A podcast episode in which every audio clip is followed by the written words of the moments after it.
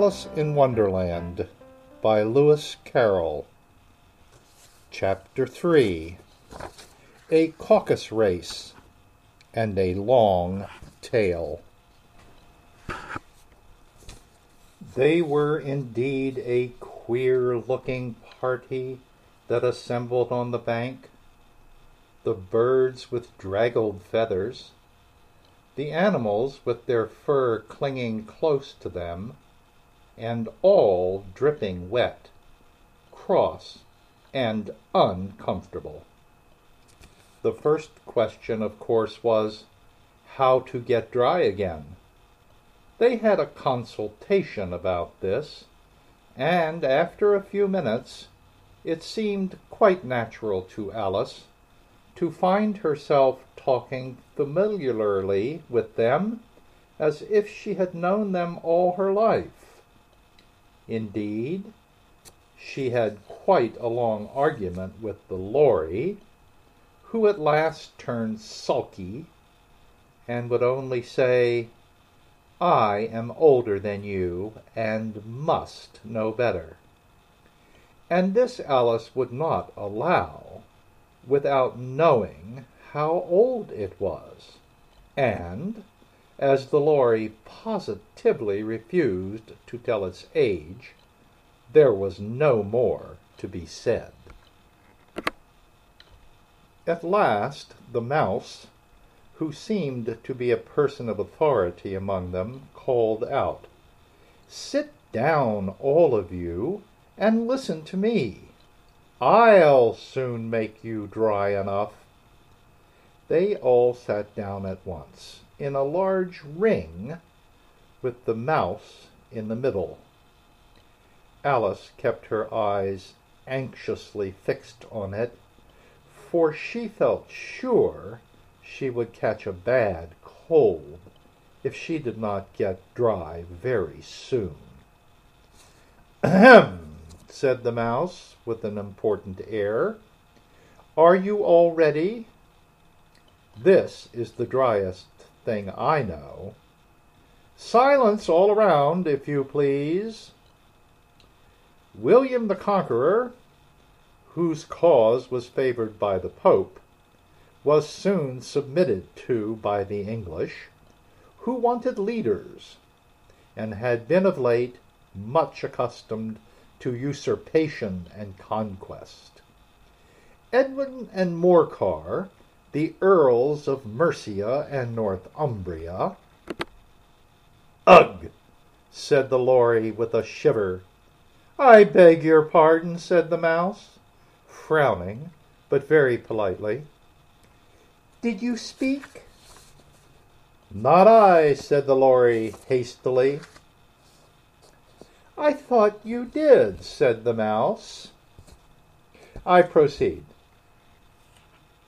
Edwin and Morcar, the Earls of Mercia and Northumbria, declared for him, and even Stigand, the patriotic Archbishop of Canterbury, found it advisable. Found what? said the duck.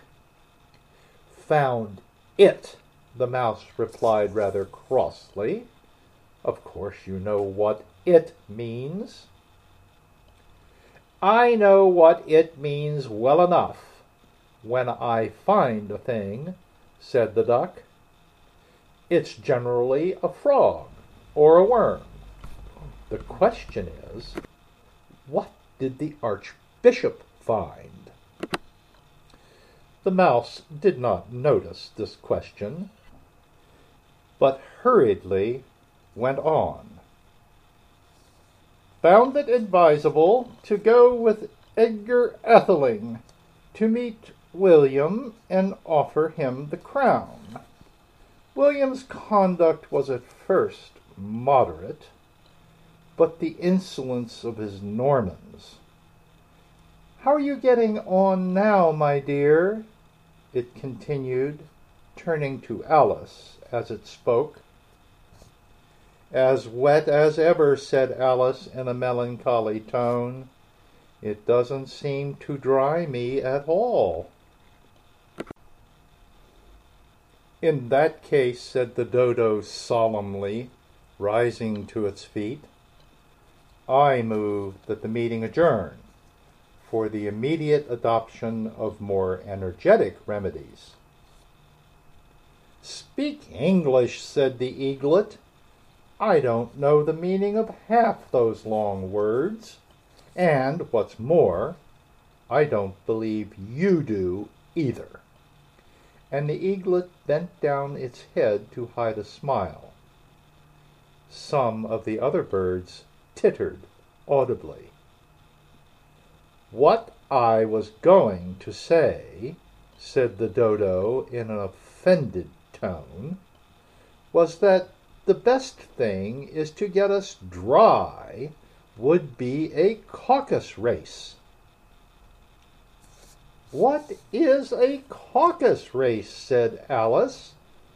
Not that she wanted much to know, but the dodo had paused as if it thought that somebody ought to speak, and no one else seemed inclined to say anything. Why, said the dodo, the best way to explain it is to do it. And you might like to try the thing yourself some winter day. I will tell you how the, ma- the dodo managed it. First, it marked out a race course in a sort of circle.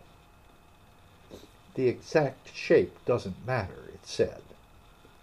And then all the party were placed along the course, here and there. There was no one, two, three, and away, but they began running when they liked, and left off when they liked, so that it was not easy to know when the race was over. However, when they had been running half an hour or so, and were quite dry again, the dodo suddenly called out, The race is over! And they all crowded round it, panting and asking, But who has won?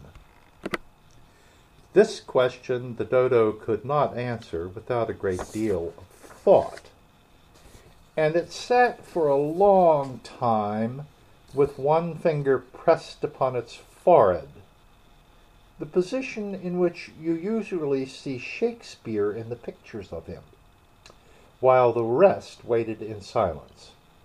At last the dodo said, Everybody has won, and all must have prizes. But who is to give the prizes? Quite a chorus of voices asked. Why, she, of course, said the dodo, pointing to Alice with one finger. And the whole party at once crowded round her, calling out in a confused way, Prizes! Prizes! Alice had no idea what to do, and in despair she put her hand in her pocket and pulled out a box of comfits. Luckily, the salt water had not got into it, and handed them round as prizes. There was exactly one apiece all round. But she should, but she must have a prize herself, you know, said the mouse. Of course, the dodo replied very gravely. What else have you got in your pocket? he went on, turning to Alice. Only a thimble, said Alice sadly. Hand it over here, said the dodo. Then they all crowded round her once more, while the dodo solemnly presented the thimble, saying, we beg your acceptance of this elegant thimble. And when it had finished this short speech, they all cheered. Alice thought the whole thing very absurd, but they all looked so grave that she did not dare to laugh, and as she could not think of anything to say, she simply bowed and took the thimble, looking as solemn as she could. The next thing was to eat the comfits. This caused some noise and confusion, as the large birds complained that they could not taste theirs, and the small ones choked and had to be patted on the back. However, it was over at last, and they sat down again in a ring and begged the mouse to tell them something more. You promised to tell me your history, you know, said Alice, and why it is you hate C and D, she added in a whisper, half afraid that it would be offended again. Mine is a long and a sad tale, said the mouse, turning to Alice and sighing. It is a long tale, certainly, said Alice, looking down with wonder at the mouse's tail. But why do you call it sad? And she kept on puzzling about it while the mouse was speaking, so that her idea of the tale was something like this.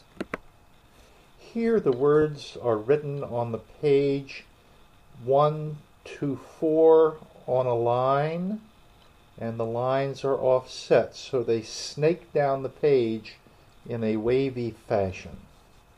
And here's what they say Fury said to a mouse that he met in the house, Let us both go to law. I will prosecute you. Come, I'll take no denial. We must have a trial. For really this morning I've nothing to do. Said the mouse to the cur, Such a trial, dear sir, with no jury or judge, would be wasting our breath. I'll be judge, I'll be jury, said cunning old Fury. I'll try the whole cause and condemn you to death. And there's where the snaky text ends. Continuing, You are not attending, said the mouse to Alice severely. What are you thinking of? I beg your pardon, said Alice, very humbly. You had got to the fifth bend, I think. I had not, cried the mouse, sharply and very angrily. A knot, said Alice always ready to make herself useful, and looking anxiously about her. Oh, do let me help to undo it. I shall do nothing of the sort, said the mouse, getting up and walking away. You insult me by talking such nonsense. I didn't mean it, pleaded poor Alice, but you're so easily offended, you know. The mouse only growled in reply. Please come back and finish your story, Alice called after it, and the others all joined in chorus. Yes, please do. But the mouse only shook its head impatiently and walked a little quicker. What a pity it wouldn't stay, sighed the Lory, as soon as it was quite out of sight and an old crab took the opportunity of saying to her daughter, Ah, my dear, let this be a lesson to you never to lose your temper. Hold your tongue, Ma, said the young crab a little snappishly. You're enough to try the patience of an oyster. Oh, I wish I had our Dinah here, I know I do, said Alice aloud addressing nobody in particular. She'd soon fetch it back. And who is Dinah, if I might venture to ask the question? said the Lory. Alice replied eagerly, for she was always ready to talk about her pet. Dinah's our cat, and she's such a capital one for catching mice you can't think. And oh, I wish you could see her after the birds. Why, she'll eat a little bird as soon as look at it. This speech caused a remarkable sensation among the party. Some of the birds hurried off at once. One old magpie began wrapping itself up very carefully, remarking, I really must be getting home. The night air doesn't suit my throat. And the canary called out in a trembling voice to its children, Come away, my dears. It's high time you were all in bed. On various pretexts they all moved off, and Alice was soon left alone. Oh, I wish I hadn't mentioned Dinah, she said to herself in a melancholy tone. Nobody seems to like her down here, and I'm sure she's the best cat in the world. Oh, my dear Dinah, I wonder if I shall ever see you any more. And here poor Alice began to cry again, for she felt very lonely and low spirited. In a little while, however, she again heard a little pattering of footsteps in the distance, and she looked up eagerly, half hoping that the mouse had changed his mind and was coming back to finish his story. This is the end of chapter 3.